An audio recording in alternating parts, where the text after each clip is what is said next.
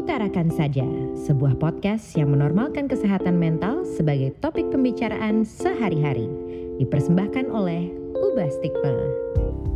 Gue akan membuka podcast hari ini dengan sebuah kata yaitu kecantikan.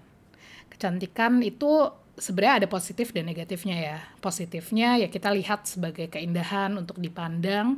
Cuma negatifnya nih di lingkungan kita saat ini adalah adanya standarisasi yang mengharuskan penampilan seseorang dianggap sebagai cantik, quote unquote, dan cocok dengan standar kecantikan tertentu. Bahkan akhir-akhir ini tuh sering disebut-sebut bahwa kecantikan itu adalah sebuah hak istimewa. Nah, selamat welcome kembali comeback di Utarakan Saja bersama aku Syafira. Jadi di episode kali ini untuk beberapa menit ke depan kita akan membahas tentang beauty privilege atau hak istimewa yang didapat dari kecantikan. Hak istimewa ini sekarang udah nggak cuma tentang kelas sosial aja, tapi juga sekarang ada aspek kecantikan ini. Dan untuk membahas ini tentunya aku nggak sendirian.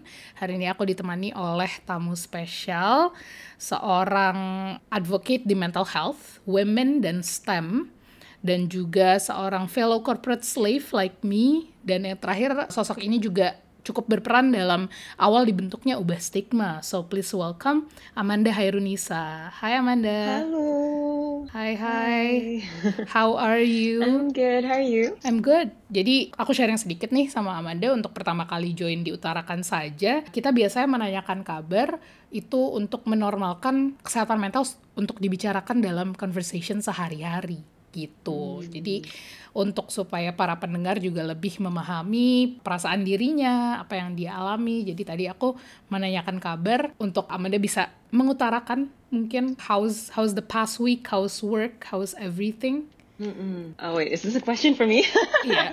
oh good, good. Yeah. Um, jadi the past week sibuk aja sih, sebenarnya sibuk kerja. Nothing new really, yeah. But I see. Yeah, I'm really excited to do this. Okay, how are you? Mm-hmm. How how have your week been? same old same old seperti tadi apa aku mention di awal kita berdua adalah corporate slave jadi guys ya kerjaan kita kerja so nothing much really just just working so ya yeah.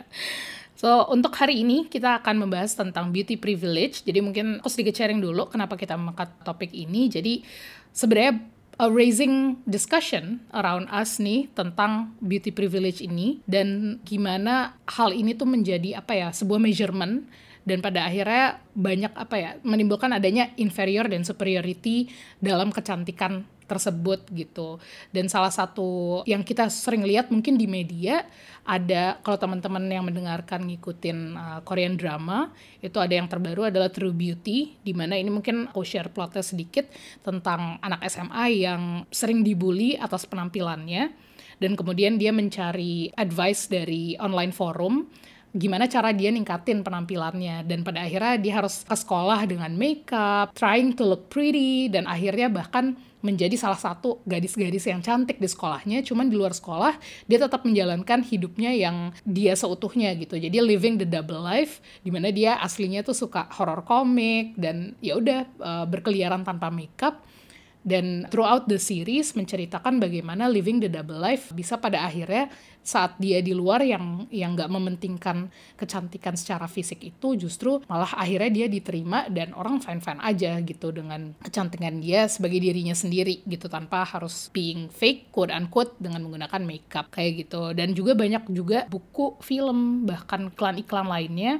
yang dianggap seseorang itu lebih baik jika dia terlihat cantik atau tampan. Bahkan sebuah riset yang dimuat di Social Issues Research Center juga mengungkapkan bagaimana teknologi dan media sangat berperan dalam membentuk lingkungan masyarakat yang terbiasa dengan standar kecantikan yang seragam dan sangat kaku. Jadi misalnya karena budaya kita juga sangat di apa ya involved dengan uh, western culture cantik quote unquote adalah yang berkulit putih, yang hidungnya mancung, matanya besar, tubuhnya tinggi, kurus, dan sebagainya.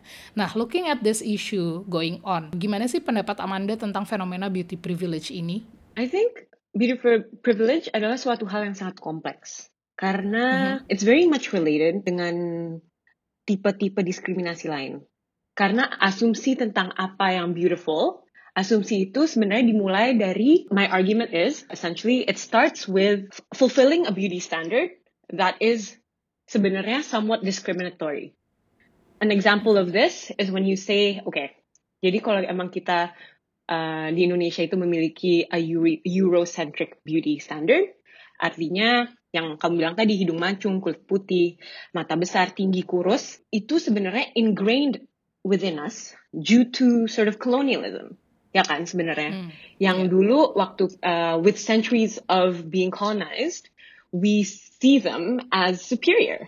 Karena di hmm. saat itu hierarkinya seperti itu. Mereka lebih dari kalau kita melihat kulit kulit putih itu uh, diasumsikan bahwa orang itu orang kaya mungkin karena orang-orang berkulit lebih gelap biasanya orang-orang yang kerja di like the fields as farmers as agriculturalist. Sedangkan orang-orang yang di dalam ruangan biasanya lebih kaya karena mereka tidak harus kerja di lapangan. Dan akhirnya kulit putih juga berasosiasi dengan class privilege if that makes sense. Sedangkan mungkin kalau orang badannya kurus, sebenarnya mereka terlihat memiliki the luxury of time. Because mereka punya waktu untuk olahraga, uh, memiliki duit untuk membeli makanan-makanan yang lebih sehat, yang disproportionately more expensive than, let's say, fast food, you know. So it goes back to another question of sort of class privilege and the assumptions that current beauty standard norms is sort of associated to. Dari sisi aku, kalau kita ngelihat bahasanya, beauty atau kecantikan is very much linked to women.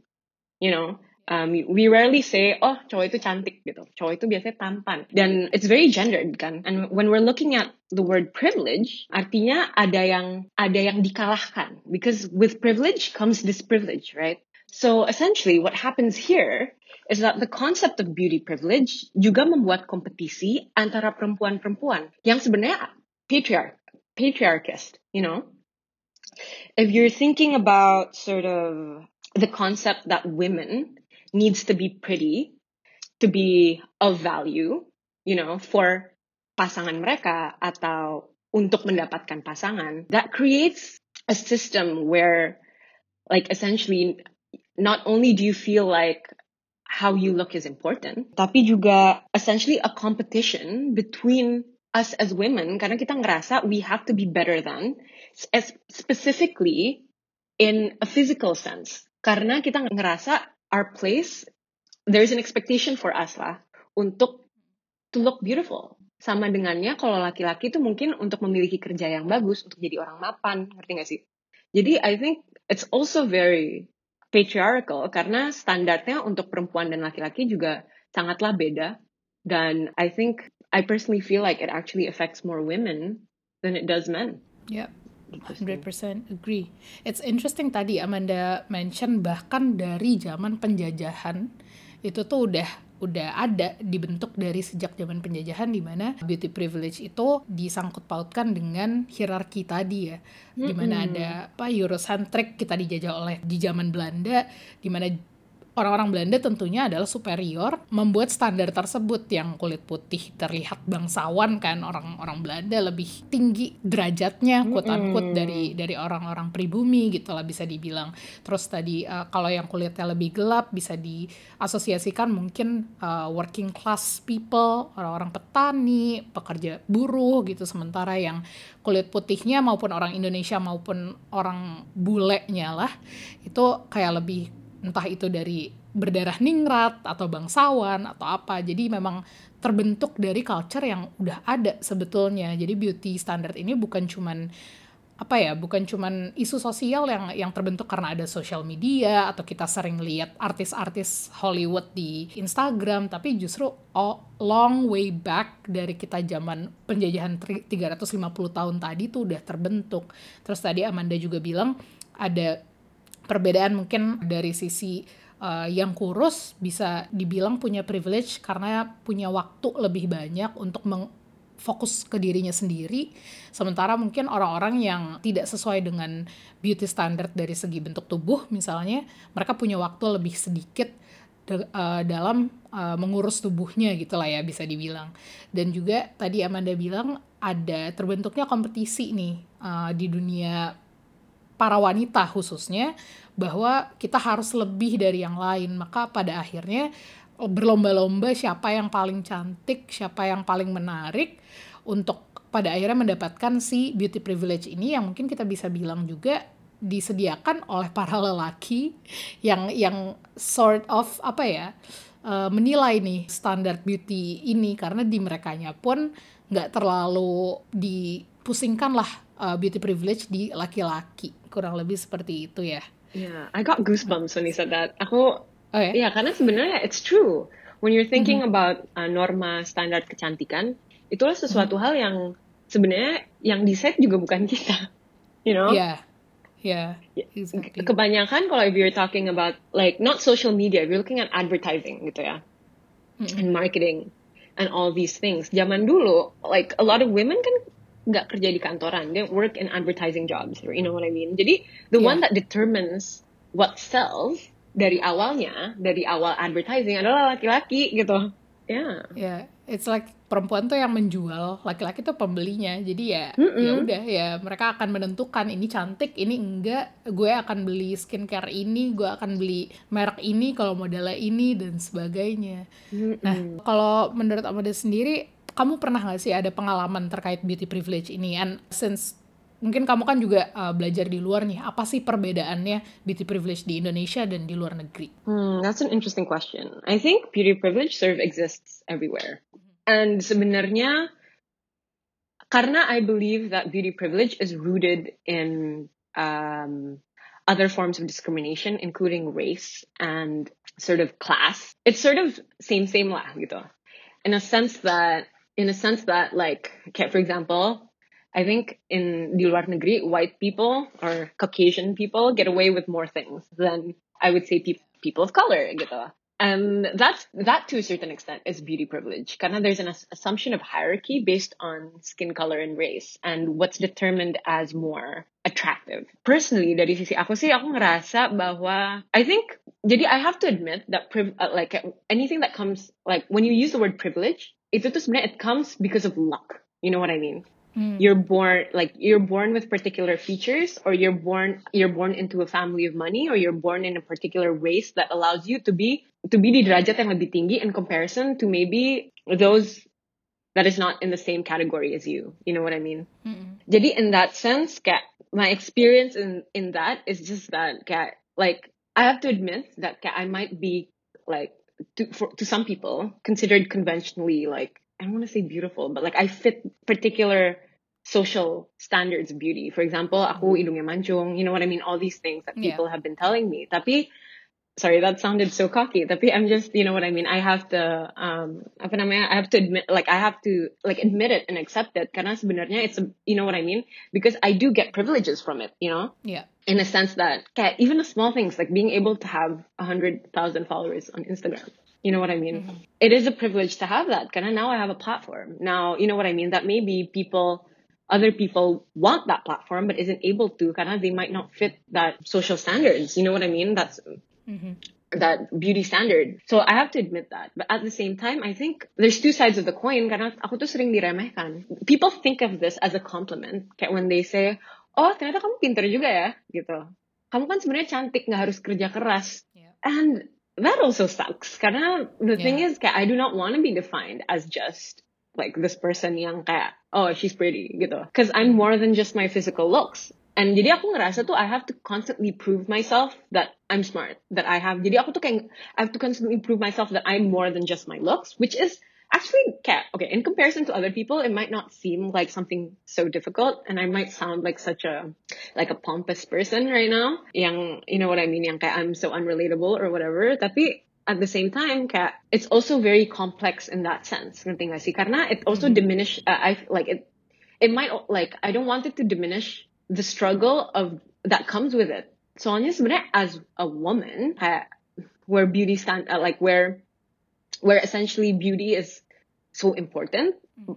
like from a society from a societal point of view it becomes sort of like kayak a stop gitu karena like I've had experiences where kayak where I peop where I feel like people were just over overly sexualizing me. Aku tuh pernah waktu aku intern dibawa untuk interview to just sit there and look pretty mm. for the people interviewing. Nanti gak sih? And that yeah. that's a weird concept. And kayak once orang selesai interview, the person that I was interning for was like, oh yeah, okay, we're not gonna hire him because he spent the whole time just looking at you. Oh, and I just that's felt like interesting. Like I felt like that's so weird. Kat, why Mhm. why put me in that situation? As you know what I mean? So Yeah, yeah. it's sort of like you don't know where you are actually and like sometimes you question sort of like are people actually like giving you the benefit of the doubt because of the way that you look like it's a huge uh, it's a whole like huge imposter syndrome where you feel like actually am i just sort of like here because i look the part you know Mhm. or actually am, am i here because there's something in me yang kayak that they see as like of value for the actual work i'm doing Yeah. if that's making sense Yeah, Yeah. yeah. It's interesting. Uh, an interesting point of view coming from yang aku juga bisa bilang someone beautiful itu adalah kan selama ini orang mikirnya kayak "Ya udahlah tenang aja nggak usah nggak usah takut nggak usah ada yang dicemaskan padahal sebenarnya yang tadi kau bilang it's two sides of the coins kadang yes beauty privilege itu ada dan didapatkan tapi on the other side jadi create that insecurity untuk seseorang yang memiliki benefit itu juga karena ibaratnya value-value yang lain tuh udah nggak dianggap gitu nggak sih? Kayak ya udah cantik aja nggak mungkin nih. Karena tadi mungkin yang di awal kita sempat bilang mungkin ada benefit waktu padahal kita juga maksudnya orang-orang yang memiliki privilege ini juga ada kerjaan lain gak cuma mikirin penampilannya aja gitu. Ada quality dari segi educationnya pekerjaannya work ethicsnya nggak semata-mata being beautiful tuh udah udah nge-cater semua itu. Tapi karena ada isu social tadi di mana orang juga beberapa riset juga mengatakan bahwa sebetulnya manusia juga pasti yang dilihat pertama kali itu physical attractionnya pasti dilihat penampilannya dulu baru ketika dia ngomong baru kelihatan lah oh iya dia pinter dia berpendidikan dan sebagainya. Betul adding on to Amanda's point tadi ternyata ada juga loh bisa dibilang sisi negatifnya dari having that beauty privilege orang jadi jatuhnya eh, meremehkan kualitas yang lain. Karena menurut mereka kecantikan tuh udah udah cukup untuk mengatasi semua itu. Lo nggak perlu ngapa-ngapain. Sama aja kayak privilege orang kaya lo udah nggak ngapain lo punya duit lo bisa bayar semua orang untuk ngelakuin apa pun yang lo mau kayak gitu. Dan menurut Amanda nih kenapa sih bisa ada nih fenomena kayak gini? Dan kaitannya apa dengan perasaan insecurity? Sebenarnya it's multi-layered. Again, aku ngerasa fenomena fenomena ini terjadi karena adanya patriarki. And the first one, and secondly, this phenomenon happened because kalau di Indonesia specifically because the cultural history of colonialism gitu ya. Um, mulai dari poin pertama, I think kalau tentang patriarchy, I think a lot of it assume uh, social expectation of women being pretty versus men earning money. Um, You know what I mean? And therefore, the value of a woman itu dari kecantikan dia dan a value of a man itu dari kemapanan dia.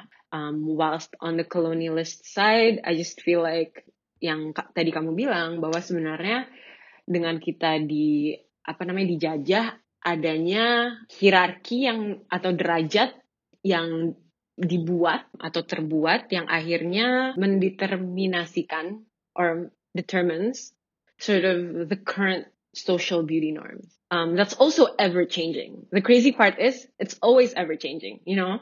Cat, think about cat, what the beauty stand in the Western world. Think about the beauty standards in the 60s, you know, where it's voluptuous women. And then in the, I would say the 90s with Twiggy being this sort of like super skinny, super flat you know and then now like the kardashian young very that hourglass figure to the extreme you know so it's sort of arbitrary in that sense karena it's always ever changing and it's never like it's never nggak pernah stagnan jadi yang terjadi adalah you're always driven to want something or to achieve something yang sebenarnya because it's so dynamic, it's unachievable, you know? Dan akhirnya, of course it's linked to insecurity because it causes insecurity, you know? Karena you feel like you're on social media atau kita ngeliat iklan, you're sold on these ideas of beauty and then you look at products that you want to buy and it's always linked to something. You know what I mean? When you buy skincare and it says pemutih or when you buy, I don't know, like the concept like makeup gitu. Dan sebenarnya banyak banget range of foundation untuk orang-orang yang berkulit lebih putih dibandingin orang-orang yang berkulit gelap gitu. From that alone, you know what I mean? That sets sort of the tone of what's considered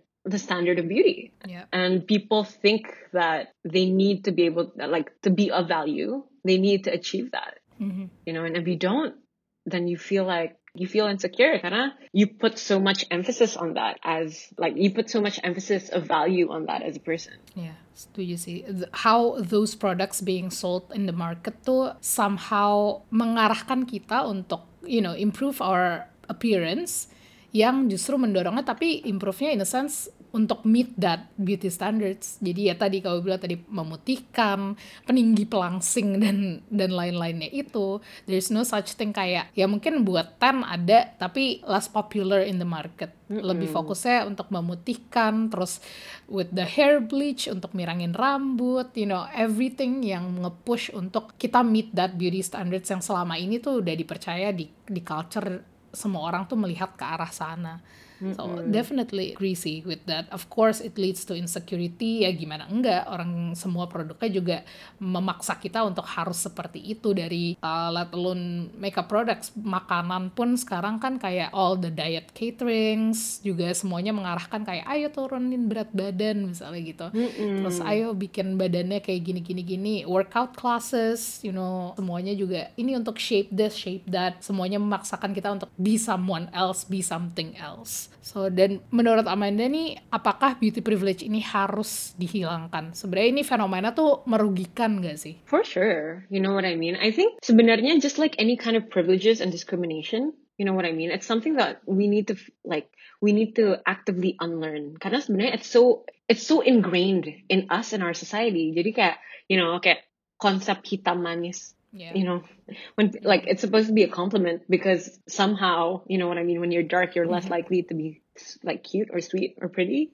Mm-hmm. You know what i mean? Mm-hmm. Like even small things like that or like the word exotic untuk mengkompliment seseorang yang kulitnya lebih gelap gitu. Like things like that is so ingrained in us and our society that we sort of need to unlearn it. Karena there's so much more to being human yeah. than being pretty or being skinny. So it's just sort of like it's it's getting more and more unrealistic gitu loh. Mm. And it's getting like essentially some people jadi gini kan when the beauty standard becomes unrealistic and it requires kayak unnatural means to get, for example, kayak plastic surgery, then you also realize that how much beauty privilege to link ke class privilege. Karena sebenarnya to get plastic surgery, you need money. Yeah. You know what I mean? So like as beauty standards become more and more unrealistic, whether or not it's like this extreme hourglass figure yang pantatnya gede banget or like with really big, you know, chest area and stuff like that. Mm-hmm.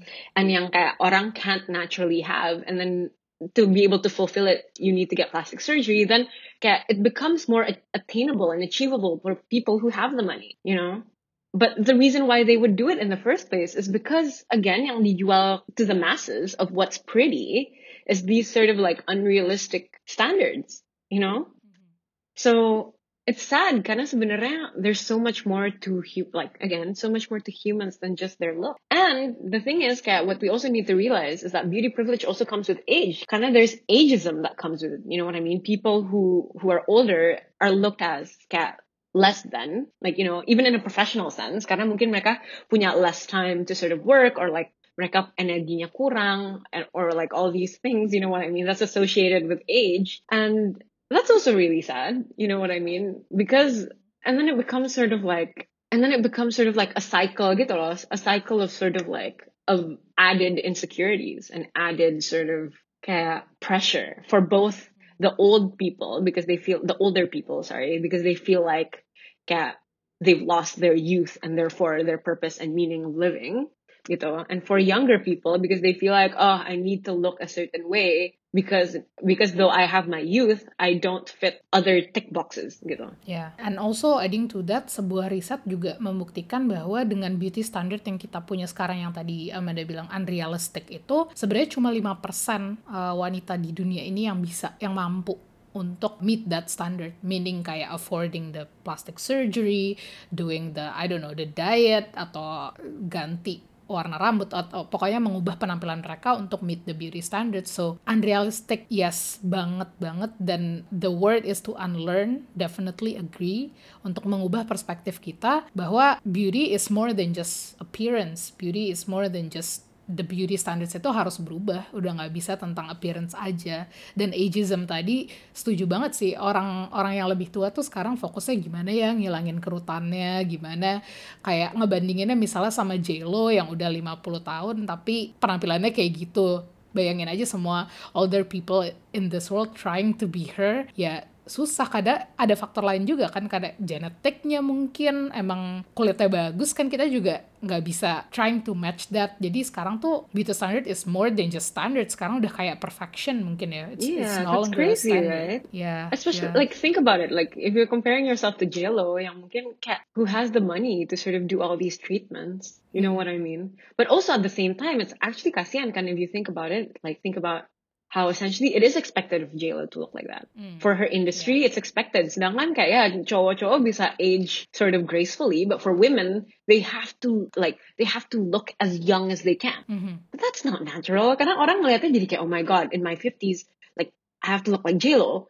Sedangkan, like if you look at, I don't know, a guy in their 50s, like Johnny Depp, you know what I mean? Yang sebenarnya, I mean, he's still good looking, tapi kan kayak when you do like a 20s versus however old he is, kayak before and after, kayak zaman dulu dan zaman sekarang gitu lah. Johnny Depp versus J-Lo, you know what I mean? I think to a certain extent, Johnny Depp was able to like essentially age normally, like relatively more normal lah dibandingin J-Lo, you know what I mean? Mm -mm. Kayak George Clooney kayak ya udah dia age aja gitu, exactly. gitu kayak white hair, wrinkles, ya udah. Tapi dia tetap seen as George Clooney. Orang nggak ada ya kayak menurunkan derajat dia atau melihat value dia lebih rendah ketika dia aging. Kayak ya udah tetap aja. Tapi ketika orang kalau wanitanya kalau udah menua orang kayak kesannya ya udah nih artis udah tua gitu. Udah nggak secantik dulu. Dulu jauh lebih cantik. Selalu banyak comparison kan kalau kita lihat tuh YouTube YouTube compilation atau di TikTok juga cukup sering kayak then and now comparison. How artis-artis zaman dulu pas masih muda lebih cantik bla bla bla terus sekarang udah menua dan sebagainya. And it's interesting actually like how beauty privilege tuh yang dialami oleh laki-laki cukup jarang dibahas sebenarnya. Mm -hmm. dan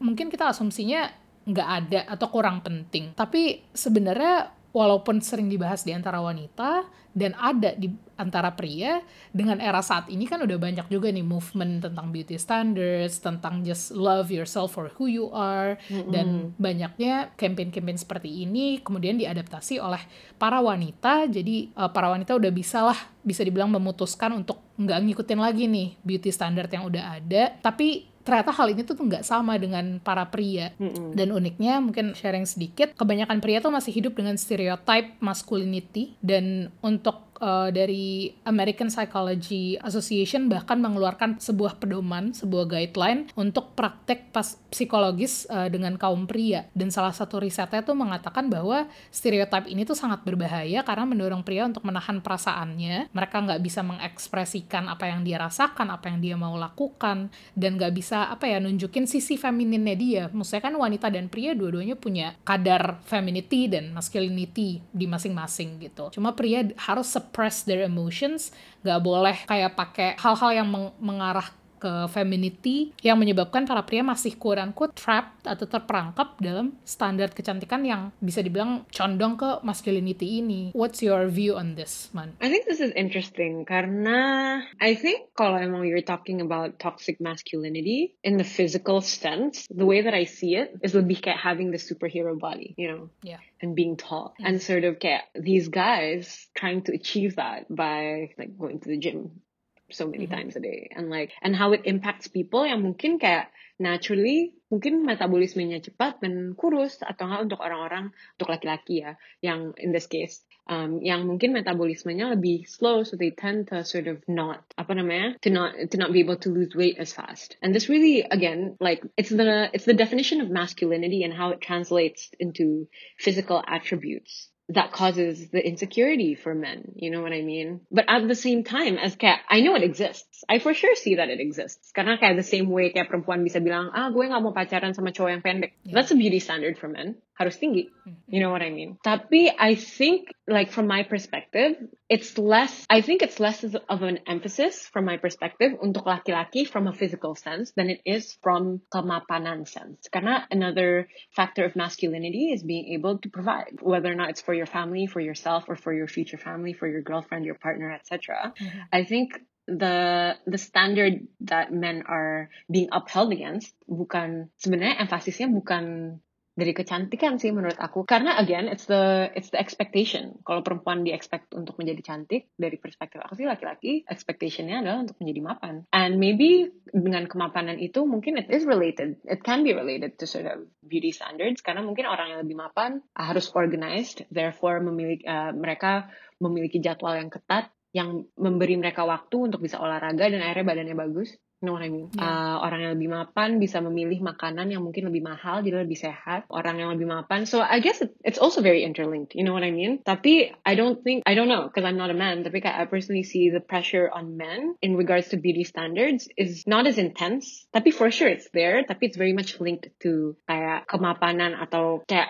their ability to kayak provide, essentially, right? Mm. Mm -hmm. Yeah. And also it leads to another standard di mana masyarakat itu menstereotip juga kan kayak wanita dan pria itu seharusnya menikah dan menjalin sebuah hubungan rumah tangga. Tadi to adding on yang kamu bilang kemapanan, laki-laki itu harus mapan in a sense dia harus bisa menyediakan dan mampu mengakomodate apa yang dibutuhkan oleh wanitanya atau istrinya di mana wanitanya harus memenuhi beauty standard. Jadi kayak ibaratnya laki-laki ini udah harus mapan banget untuk bantuin si wanitanya untuk mencapai beauty standard itu pada akhirnya. Dari mungkin dari case Lo ya bisa dikatakan ya suaminya harus sanggup bayarin dia doing all the treatments, doing all the surgical procedures needed untuk pada akhirnya bisa. ya Definitely, definitely skincare, terus kayak hal-hal yang dibutuhkan ketika kita uh, datang bulan, mm. terus underwear, laki-laki bisa tinggal pakai boxer, BH tuh mahal loh guys, mm -mm. dan kayak kita nggak belinya tuh, kita pasti semuanya mau yang bagus dong, dan itu tuh nggak murah, bahkan uh, di Amerika tuh ada pink tax kan, mm -mm. ada tax untuk produk-produk wanita, so can you imagine like untuk menjadi wanita trying to meet all those beauty standards, it's expensive gitu, jadi it's more than just a beauty issue atau lebih dari sekedar kecantikan tapi harus mampu untuk afford itu semua. And what do you think apa yang bisa menurut kamu membantu mengurangi atau mengubah pandangan terhadap beauty privilege ini? Sebenarnya kita harus recognize bahwa beauty like beauty standards adalah suatu hal yang didetermine dari banyak faktor yang kita omongin tadi gitu. Bahwa sebenarnya again karena because it's so dinamis dan bisa bisa berubah kapan pun dan bukan suatu hal yang statik dan sama terus. Itu pun kalau emang statik pun nggak it's not something that's great either. Tapi maksud aku in that sense we need to we need to understand that that we need to reconstruct social expectations. It's not about deconstructing tapi we have to reconstruct. Tapi in a way yang juga bukan kayak yang bukan cuma mem, akhirnya mengganti the current sort of beauty norms with another one. You know what I mean? Karena mm. sebenarnya, yeah. okay, when you're comparing like Twiggy versus Kim Kardashian, gitu, for example, they're two completely different, like, ini from a body shape and physical perspective, they're completely two different beauty standards. You know what I mean? And arguably, you know what I mean? Kayak people might say that, oh, Kim Kardashian's like thick, or aton um, or you know what I mean? Women with curves or something. Kayak mungkin ada orang yang bisa argue seperti itu. But at the end of the day kayak that's just changing one conventional beauty standard to another yang sebenarnya both of which is unattainable for the average human being. Mm-hmm. ya kan? Jadi it's about reconstructing it in a way that is attainable and achievable. Kita harus menerima bahwa kalau when you're talking about beauty a lot of it comes stems from luck genetics, you know what I mean? Mm-hmm. Uh-uh. And we need to also understand that, not understand, that, we need to be able to see that a person's value is not just their looks, you know what I mean? And therefore your value is not just your look. It's about understanding that kaya, like as humans, kita tuh lebih dari your, uh, like what we are physically. Badan kita ya cuma, it's a, it's a casing of your soul, right? Mm-hmm. And what really matters is what's inside and who you are as a person. Tapi of course, it, like it's hard to move away from what you see every day. You know what I mean? It's hard to learn to it's hard to learn to love yourself when you're in a world where people are trying to sell sell you things that should make you love yourself. Mm-hmm. You know, kayak Yeah. whether or not it's pemutih atau pelangsing or you know all these things. Mhm. Kayak kita tuh dicekokin terus di semua itu di social media or like iklan-iklan di TV or like when you're watching YouTube, you know. Mhm. So it's about okay. So I guess when it comes to to that, we have to unlearn the biases that comes with beauty privilege. Mhm. Karena just like any forms of privileges, kayak you have to sort of uh, you have to acknowledge it- its existence, tapi jangan menggunakan itu sebagai a crutch or as a weapon, you know? Yeah. Gitu sih. And it starts with kayak an individual karena argumentnya adalah ya itu kan society, it's hard to change, you know what I mean, how society thinks. But at the same time, you're part of the society. And if you decide to just follow with societal norms and everyone decides to have this that mindset, nothing will change, right? So of course everything starts with you. Gitu. Mhm. Everything starts with an individual. mengubah mindset pribadi untuk ngelihat bahkan sebetulnya beauty is shouldn't be a privilege itu bukan hak istimewa. Karena beau- beauty itu supposed to be unique. Nggak nggak didefine dengan apa pun sebenarnya ya. Nggak harus nggak nggak bisa gitu dibilang ada standarnya.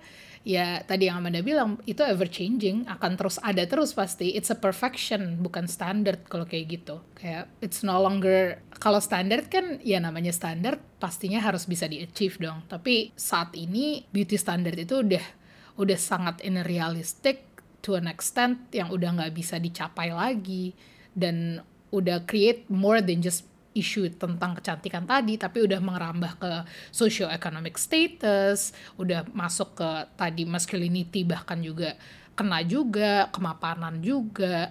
Jadi it's more than just ya kalau bisa dibilang fokus ke penampilan harus apa ya kita sebagai individu juga harus bisa menerima diri kita sendiri nggak sih? It, it started with self love lagi sebenarnya kayak ketika kita menerima diri kita sendiri dan memang kecantikan itu seharusnya dimiliki semua orang dan itu sebuah keunikan sebenarnya. Seharusnya tuh nggak ada standarnya sebenarnya dan tadi setuju banget sih kalau misalnya argumentnya adalah ya itu kan pemikirannya society mana mungkin bisa diubah. Tapi society itu kan terbentuk dari orang-orang. Jika individunya bisa mengubah mindsetnya maka seharusnya fenomena beauty privilege ini bisa dihapuskan ya secara tidak langsung. And I think those are the questions that I'm gonna be asking to you today. Yang hal-hal yang kita sudah bahas tadi beberapa menit ke belakang, gimana It's interesting how beauty privilege ini tadi Amanda pointed out long way back dari zaman kolonialism terciptalah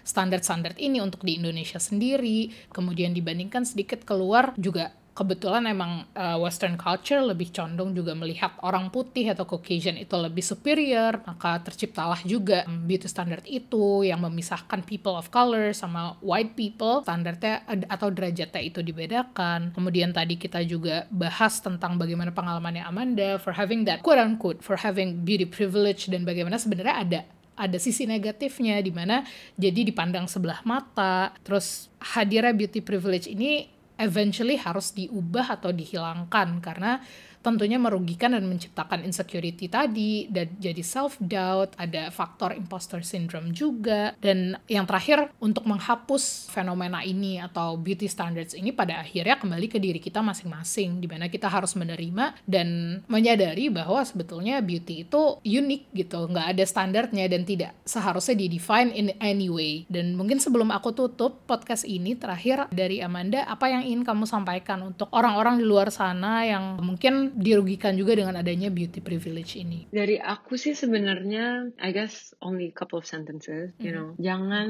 menentukan harga diri kamu dari penampilanmu, karena kamu tuh lebih dari wajahmu dan badanmu. Yep. Dan jangan biarkan orang lain menentukan prioritasmu. Hmm. Gitu sih. Jadi quoting the help, you is Yeah. kind, you is smart, you is important. Yes, 100% agree. Powerful words, guys. Tolong diingat. Jadi, again, tadi I would like to emphasize beauty is more than just your appearance. Beauty itu tidak seharusnya ada standarnya. Uh, wanita itu nggak cuman harus, apa ya, beauty itu bukan cuma wanita melayani dan lelaki menyediakan. It's more than just that. It's not about providing and serving aja. Situ ada intelligence, ada personality, and many things. Dan tidak seharusnya kecantikan itu hanya didefinisikan dari penampilan. Segitu aja untuk episode kali ini. Amanda, thank you so much for being here, udah main-main ke Utarakan saja. Nemenin aku hosting membahas beauty privilege. Thank you for sharing your point of views and uh, your opinions on different aspects of beauty privilege. I'm hoping ke depannya kita bisa kolaborasi lagi.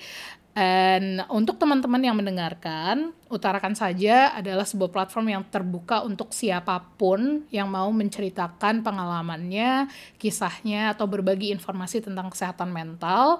Ubah Stigma juga ada fitur safe space yang teman-teman bisa tulis dan sharing cerita-ceritanya. Kita sangat terbuka dan di sini adalah platform yang aman untuk teman-teman bisa sharing apa pun ke kita berkaitan dengan kesehatan mental. Itu aja untuk episode kali ini. Sampai ketemu di episode berikutnya. And thank you for listening. Bye. Bye.